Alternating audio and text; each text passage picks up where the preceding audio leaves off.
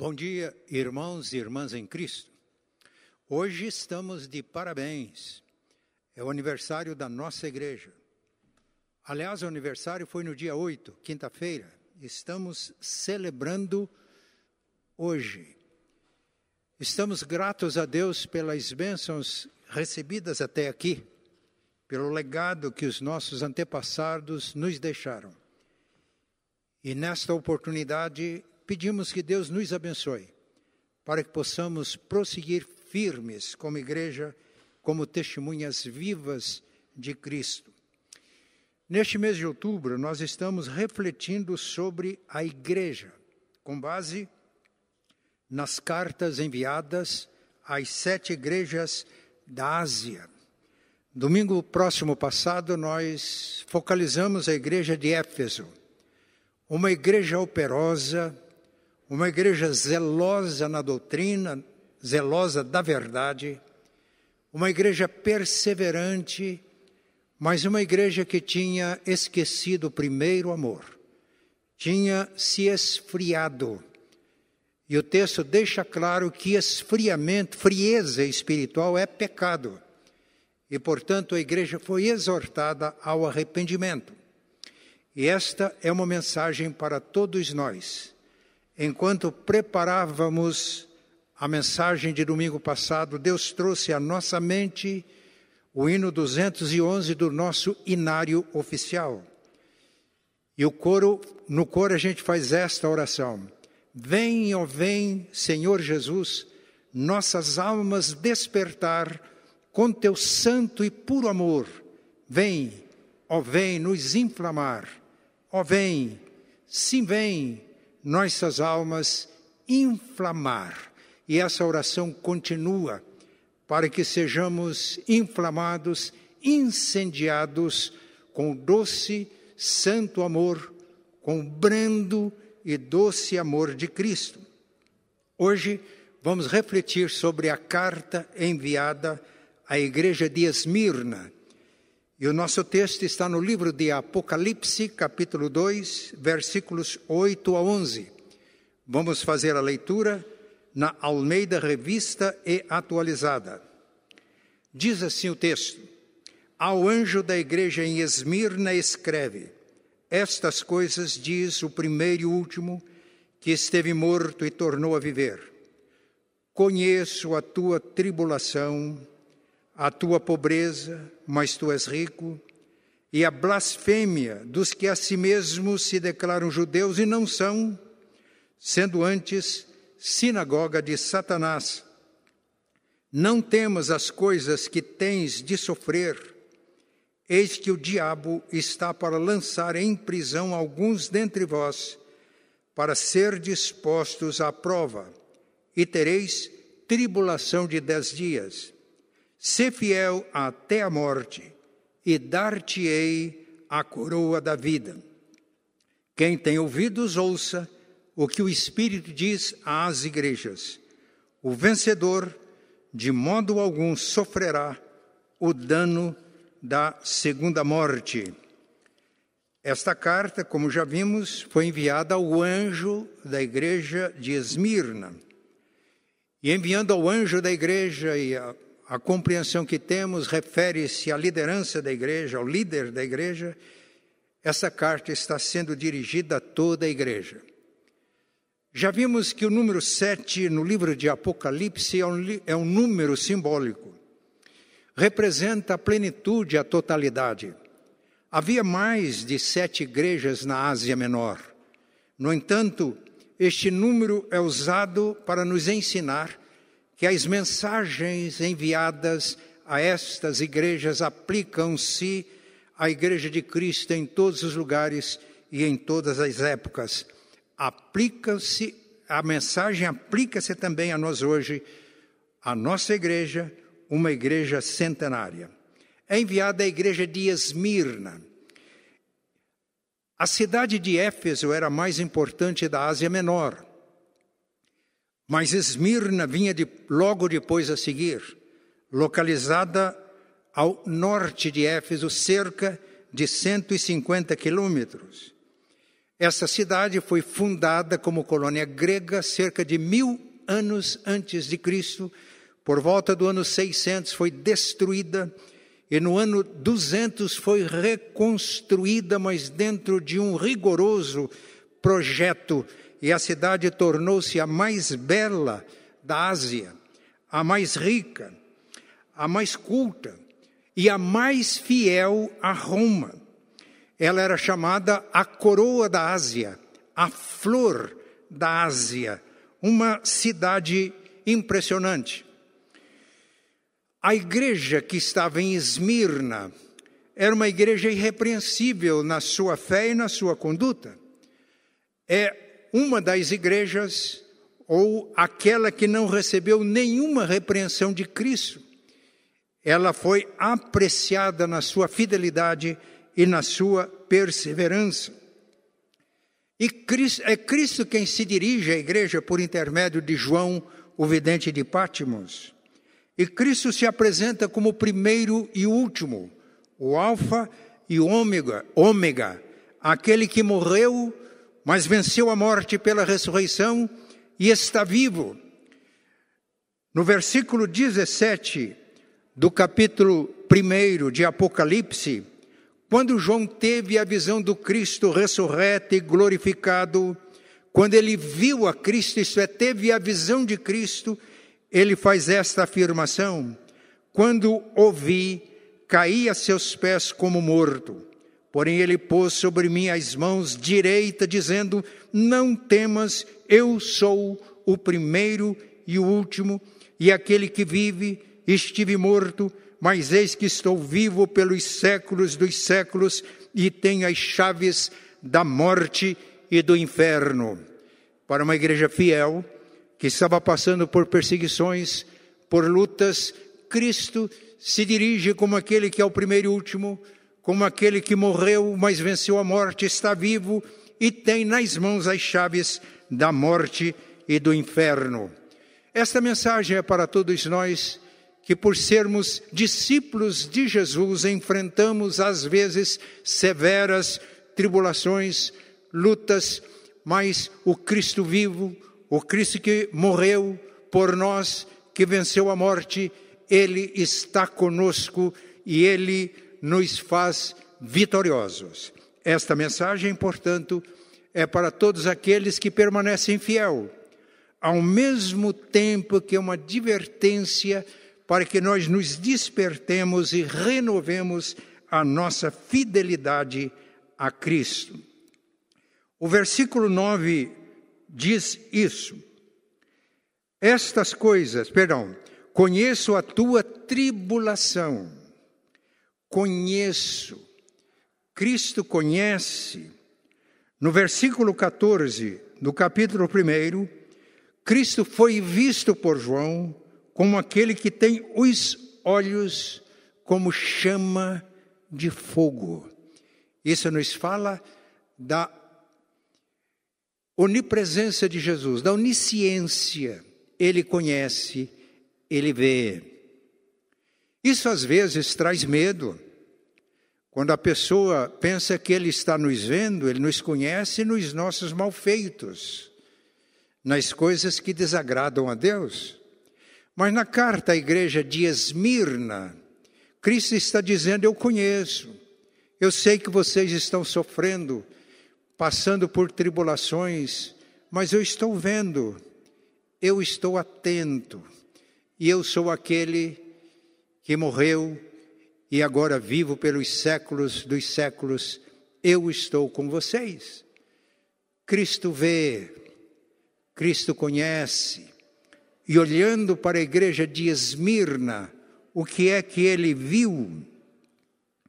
Ele viu tribulação, versículo 9: Conheço a tua tribulação. Meus irmãos, tribulação é própria da vida.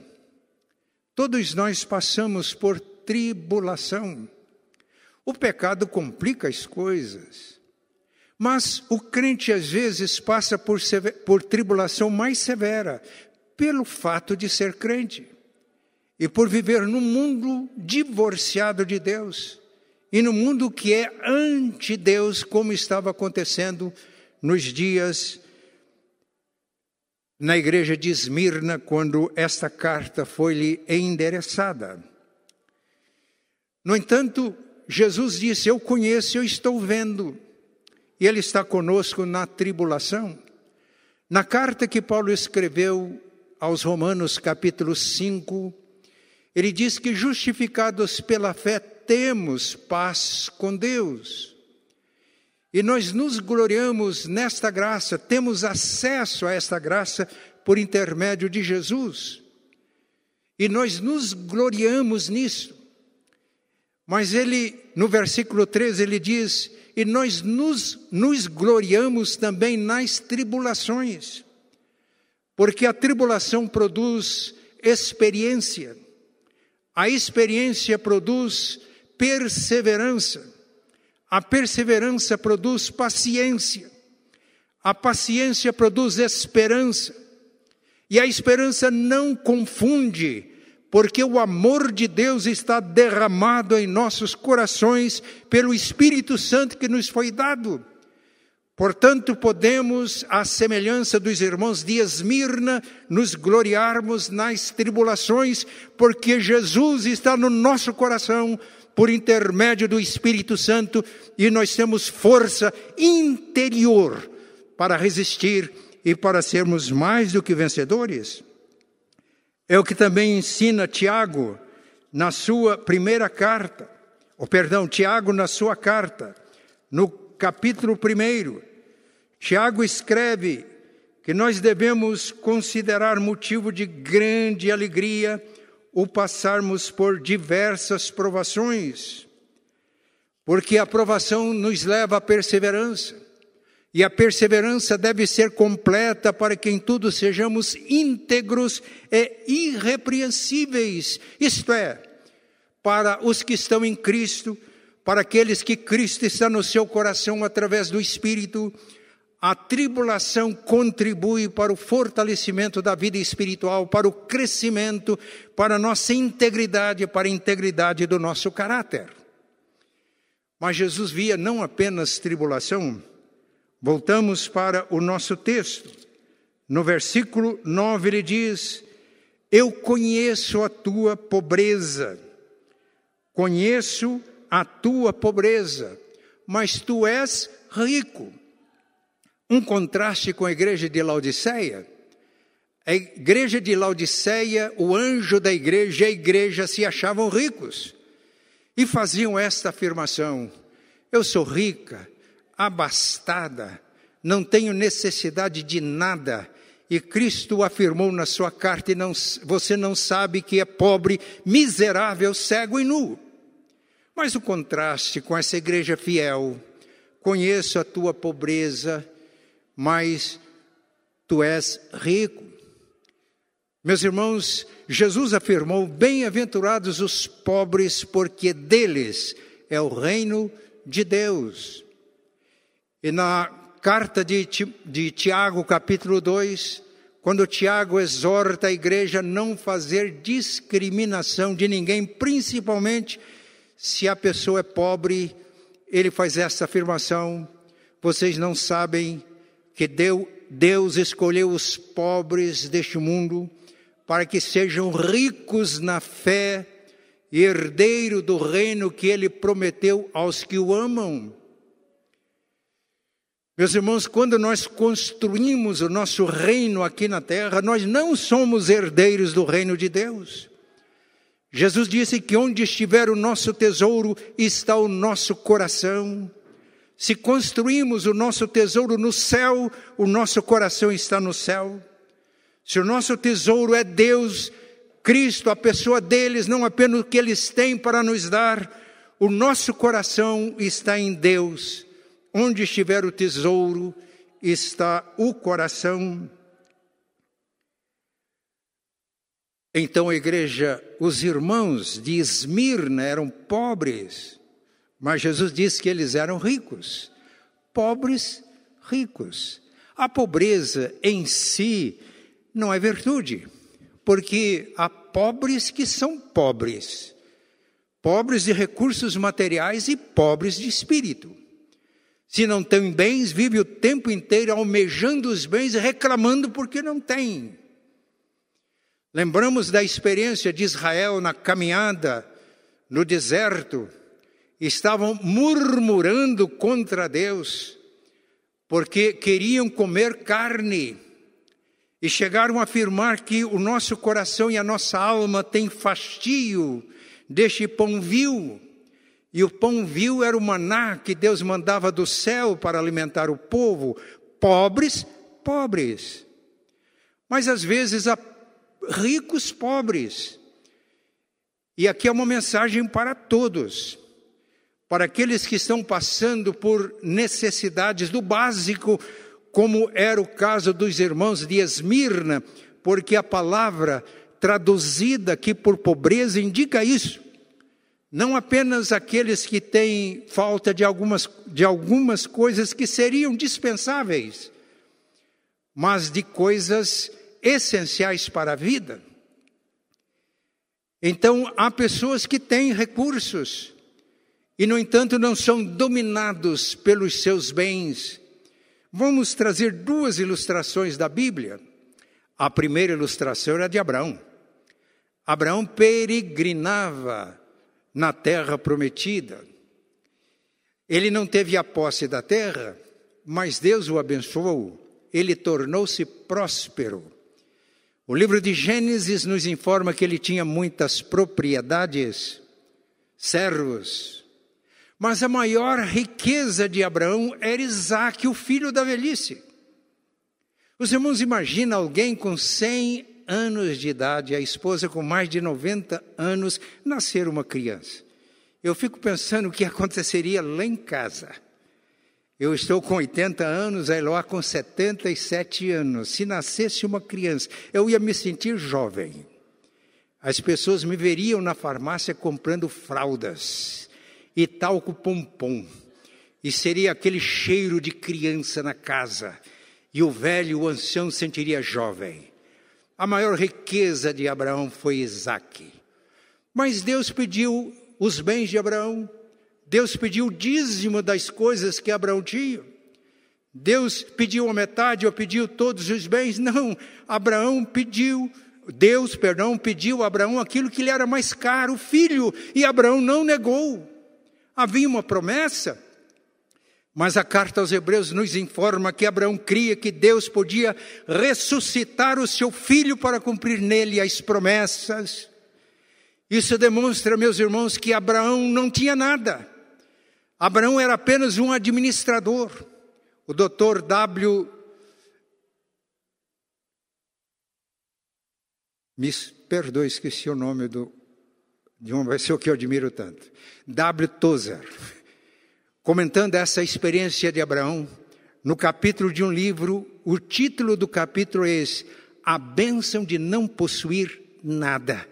Porque aquilo que era mais precioso para Abraão, quando Deus pediu, ele entregou. Então Abraão era um homem rico, pobre. Rico de, perdão, rico, rico. Um homem que tinha recursos materiais, mas que não colocava o seu coração, e ele estava disposto a entregar tudo a Deus e administrar os bens que ele lhe dava para Deus. Outro exemplo é Jó. O próprio Deus deu esse testemunho de Jó, homem íntegro, temente a Deus, se desvia do mal. Mas diabo disse para Deus: é fácil ser crente assim. O Senhor abençoou Jó, ele é rico, ele é próspero, tem uma linda família, ele é crente por conveniência, ele é crente por interesse. Esta foi a tese do diabo. Deus disse: bem, vamos então submetê-lo à prova. O que ele tem está nas tuas mãos, o que ele é, não. Isso mostra, meus irmãos, que o mundo inverte as coisas. Para Deus, o ser vem em primeiro lugar. Mas para o mundo e para o diabo, não. Por isso o diabo entende que alguém fiel a Deus, íntegro, temente a Deus, só é assim quando Deus o abençoa. E às vezes até a teologia construída em cima disso, dizendo que a posse de bens materiais é prova de que a pessoa é amada por Deus. Logo, os pobres são amaldiçoados com a pobreza. Mas Jó não era crente por conveniência, Jó não era crente por interesse, Jó não amava a Deus pelas coisas que Deus tinha para lhe dar. Deus amava Deus e esse é o teste de quem é crente. Se ama mais o mundo do que a Deus, não passa pela prova de Jó. Estamos preparados para passar por provas, eu não diria semelhantes, não diria iguais a de Abraão e de Jó, mas semelhantes? Se estivermos prontos para passar por testes semelhantes, então somos ricos para com Deus. Se não estamos, se o nosso coração está nas riquezas do mundo, se estamos construindo o nosso reino aqui no mundo, então somos pobres, miseráveis e não somos herdeiros do reino de Deus.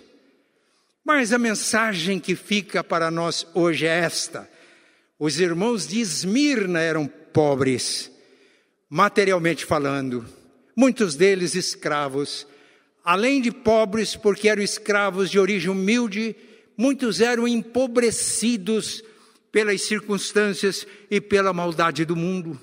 Muitos, por serem cristãos, tinham sido espoliados dos seus bens, eram também explorados por um mundo iníquo, mas Cristo diz: Eu sei, eu conheço, eu estou vendo, eu estou com vocês e eu vou fazer de vocês vitoriosos. Cristo viu primeiro a tribulação. Cristo viu a pobreza, mas os irmãos de Esmirna eram ricos. Mas Cristo vê também a perseguição. Eles estavam sendo perseguidos. E Jesus disse: Eu conheço, eu estou vendo. Estavam sendo perseguidos por quem? Primeiro, pelos judeus. Olha o que Jesus diz, ainda no versículo 9: eu conheço a tua tribulação, primeiro, conheço a tua pobreza e a blasfêmia dos que a si mesmos se declaram judeus e não são, sendo antes sinagoga de Satanás. Os judeus foram os que mais perseguiram os cristãos, a Jesus, aos apóstolos, notadamente o apóstolo Paulo. Tiago foi morto por Herodes, mas com o apoio dos judeus. Paulo foi perseguido em Antioquia da Síria, perdão, Antioquia da Psídia. Paulo em Listra foi apedrejado e foi tido pelos judeus como morto. Diversas vezes, Paulo sofreu aquelas chibatadas, aqueles castigos com vara. Cada uma delas 40 menos uma. E era menos uma para que não errasse, porque o limite era 40. E quando eles condenavam alguém a ser açoitado com varas, não podiam, tinham que parar em 39 para não correr o risco de errar uma, ir para 41. Paulo, na carta aos Coríntios, diz que ele sofreu algumas vezes isso, dos judeus, que rejeitaram a Cristo. E os judeus estavam em Esmirna. Depois da destruição do templo em Jerusalém pela, por, pela Babilônia, os judeus se dispersaram pelo mundo. Esmirna era uma cidade rica, era uma cidade em que o comércio florescia, e judeus eram bons nisso. E estavam lá, e tinha uma sinagoga. Depois que o templo foi destruído, pelos babilônios, os judeus se dispersaram pelo mundo. E aí o centro da vida religiosa deles não estava no templo de Jerusalém, mas nas sinagogas. A sinagoga significa assembleia, significa congregação, significa igreja na nossa compreensão hoje. E se alguém chegasse a Esmirna e perguntasse a qualquer judeu: existe uma igreja de Deus em Esmirna? Eles diriam: com certeza. E qual seria a igreja, a Assembleia de Deus, a Assembleia do Senhor em Esmirna? Eles iam indicar: é a sinagoga.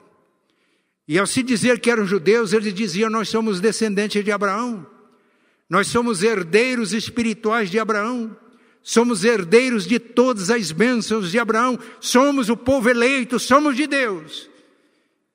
Mas eles perseguiam os nossos irmãos de Esmirna, e Jesus diz: eles estão blasfemando, não aceitam a Jesus como Messias enviado, e eles não são judeus, pelo contrário, eles constituem em Esmirna uma sinagoga de Satanás.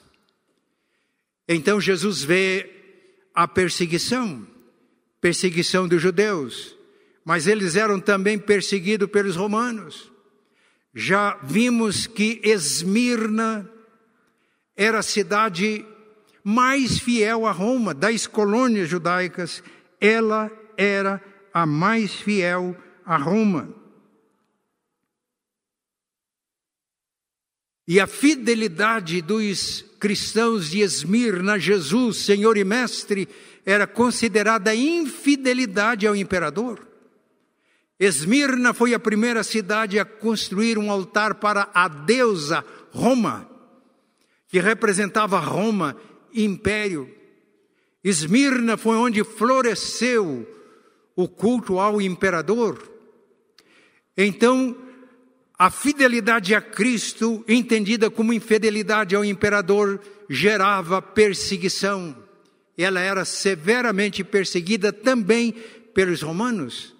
Mas além de ser perseguida pelos judeus, além da perseguição pelos romanos, os irmãos de Esmirna eram perseguidos pelo próprio diabo.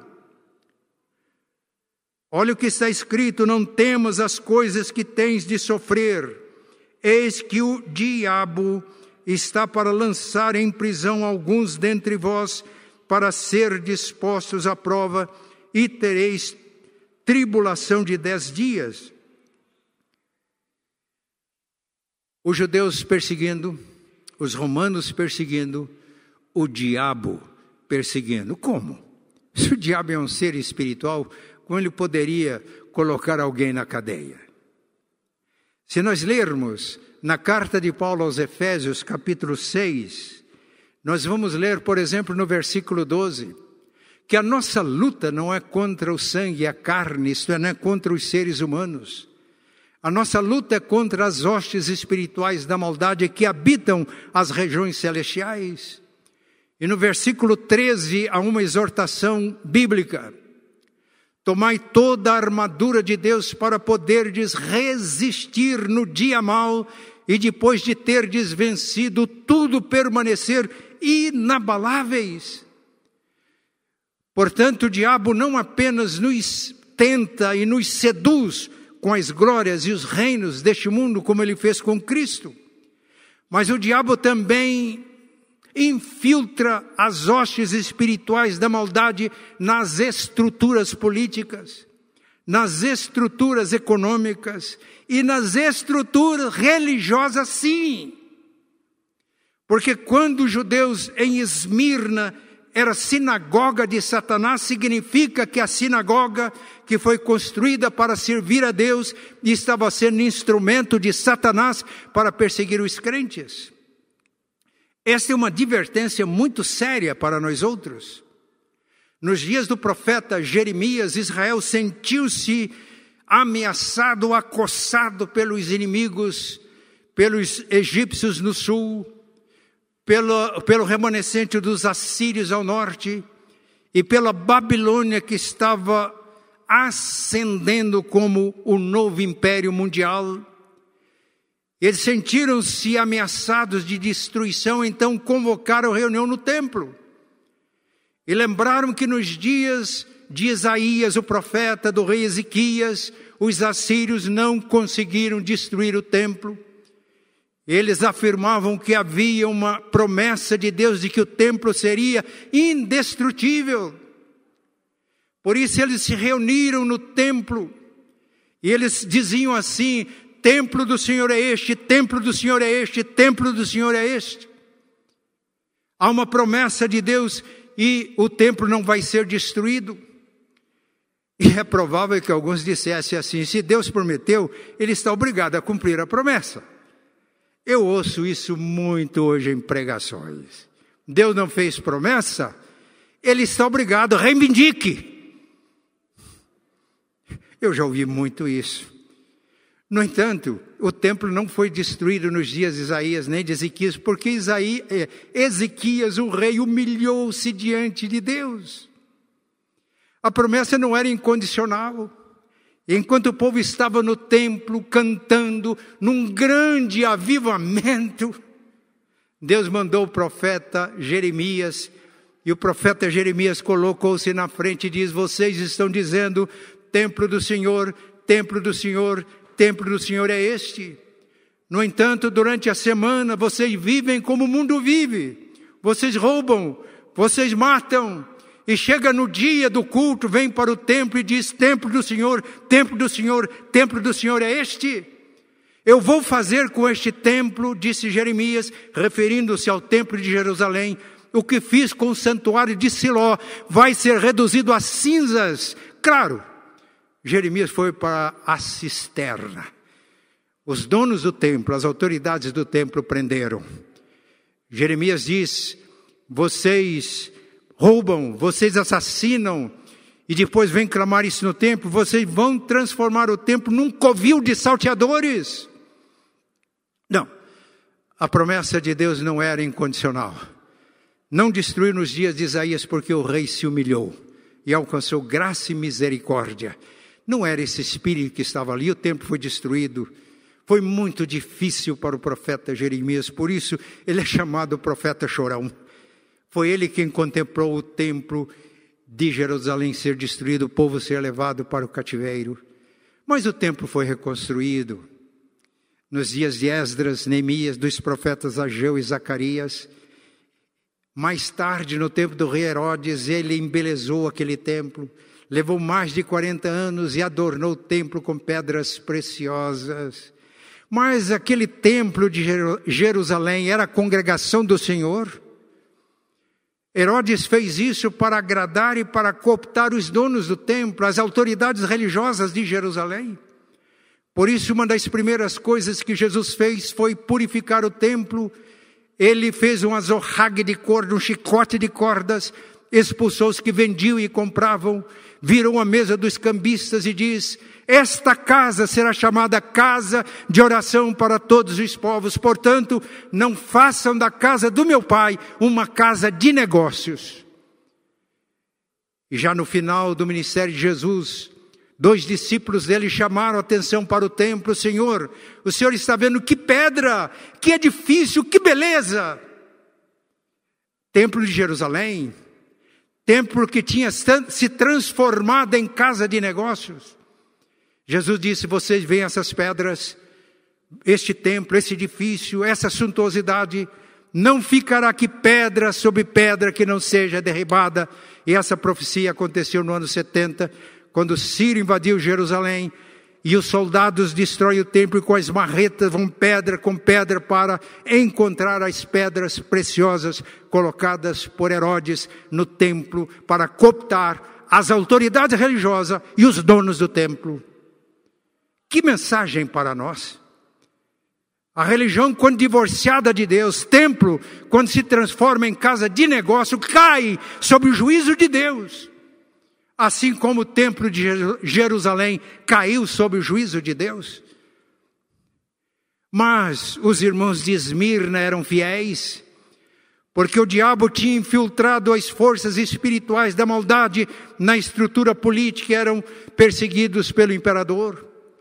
Porque o diabo tinha infiltrado as forças espirituais da maldade no templo, na estrutura religiosa, e os cristãos eram perseguidos por aqueles que diziam servir a Deus. Mas Cristo diz: Eu estou vendo, eu estou percebendo tudo o que está acontecendo, e vocês são vitoriosos. E aí Cristo deixa uma mensagem com a igreja de Esmirna. Primeiro, uma mensagem de encorajamento. Não temas. O diabo vai lançar alguns de vocês na prisão. Jesus não disse, não temas, porque não vai acontecer nada. Daqui para frente é maré mansa, céu de brigadeiro. As perseguições vão passar, as tribulações. Não, Jesus disse: o diabo vai lançar alguns de vocês na prisão. Mas não temas. Por quê? Porque Jesus não ia livrar os irmãos da cadeia, mas Jesus estaria com eles na cadeia. Por ocasião da Segunda Guerra Mundial, havia um prisioneiro que era ateu, descrente, e era companheiro de prisão de um cristão fiel, mesmo no sofrimento. E um dia eles foram chamados para presenciar a execução de algumas pessoas, inclusive de crianças. Enquanto aquelas pessoas estavam sendo executadas, inclusive criança, o que era ateu, dirigiu-se para o cristão e falou de uma maneira incisiva: Onde está o teu Deus, se é que ele existe? O cristão, no momento, não teve resposta. Ele deve ter orado naquele momento. Mas ele indicou para as pessoas que estavam sendo executadas, inclusive crianças, e disse: Ele está lá. Ele não está com os opressores, ele está com os oprimidos, ele está com os pobres, ele está com aqueles que se deixam dominar pelas hostes espirituais da maldade para matar, para roubar e para destruir. Não temas. Outra mensagem de encorajamento que Jesus disse: isso vai ser provação, e já vimos que a provação redunda em benefícios para nós. Vimos isso na experiência de Abraão, na experiência de Jó e nos ensinos de Paulo na carta aos Romanos e na carta de Tiago. Mas outra mensagem é que o tempo seria abreviado, tereis tribulação de dez dias. Se os irmãos estão acostumados a ler livros de escatologia e comentários do Apocalipse, os irmãos vão perceber que há várias interpretações para esses dez dias. No entanto, no contexto das Escrituras, isso significa que o tempo será breve. No Salmo 125 está escrito: Porque o cetro da impiedade não permanecerá para sempre sobre a sorte dos justos, para que o justo não estenda as mãos à, piedade, à iniquidade. E Paulo, na carta aos Coríntios, diz que Deus não permite que sejamos provados além das nossas forças, antes, com aprovação, Ele provê livramento para que a gente possa suportar e suportando, nós crescemos, amadurecemos e apreciamos mais as nossas riquezas em Cristo. E Paulo, na carta aos Coríntios, diz: a nossa leve e momentânea tribulação vai redundar num peso eterno de glória muito excelente, porque não atentamos para as coisas que se veem, mas para as coisas que se não veem, porque as coisas que se veem são temporais e as coisas que não se veem são eternas. Em Mateus capítulo 24, quando Jesus fala da, fala da grande tribulação, ele diz: aqueles dias serão abreviados. Ele dá uma explicação muito clara: por causa dos eleitos os dias da grande tribulação serão abreviados. Eu estava lendo um livro, Dr. Shedd, comentando assuntos de escatologista, de coisas que vão acontecer. Ele é pré-milenista.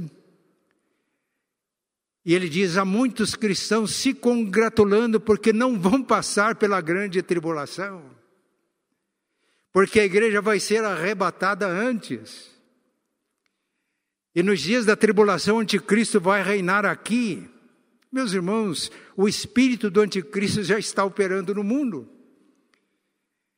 Dr. Shedd diz: os irmãos não deveriam de ficar se congratulando assim, deveriam preparar-se.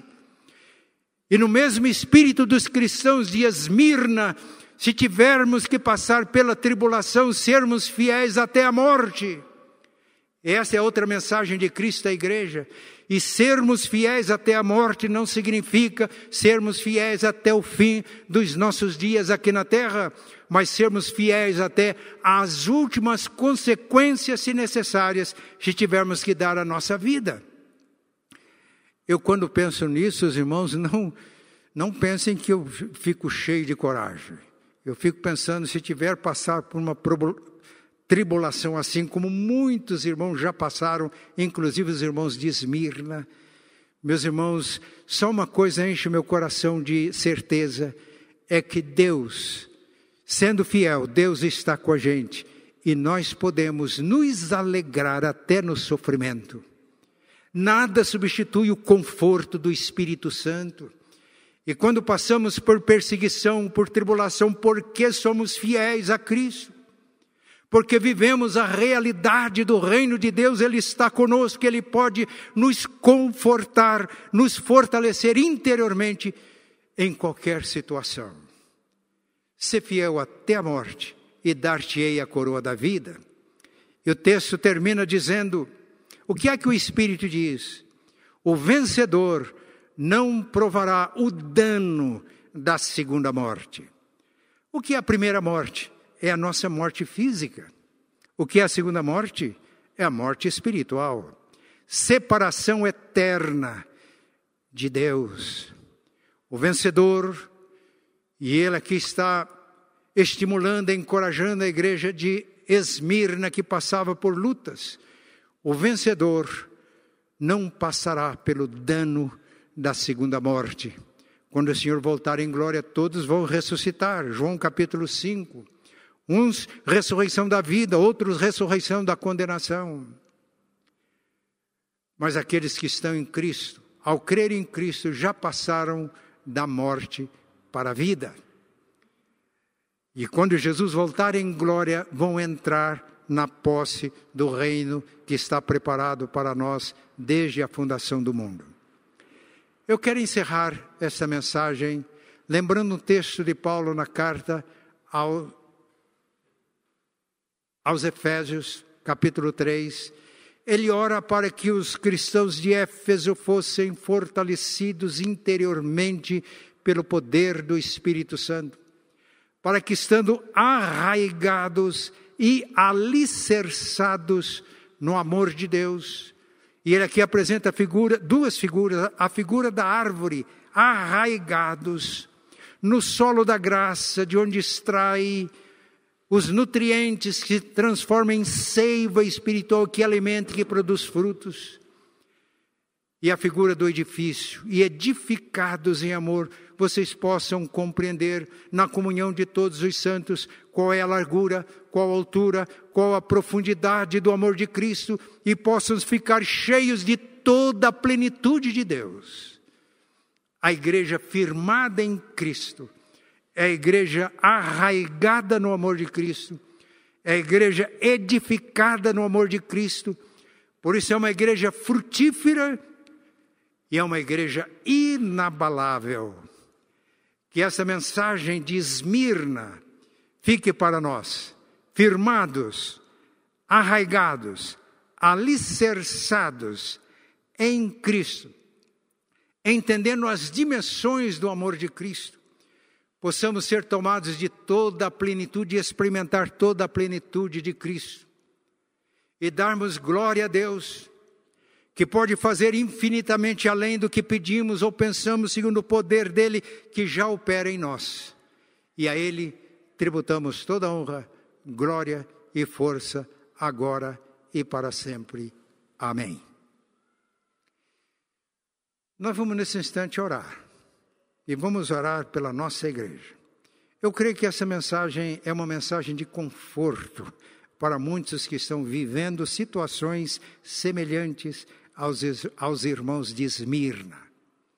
Mas eu creio que esta é uma mensagem de advertência para todos aqueles que estão buscando as riquezas do mundo, para todos aqueles que estão se deixando de influenciar pelas forças do mal que se infiltram até na igreja, para que eles tenham se distanciado de Deus.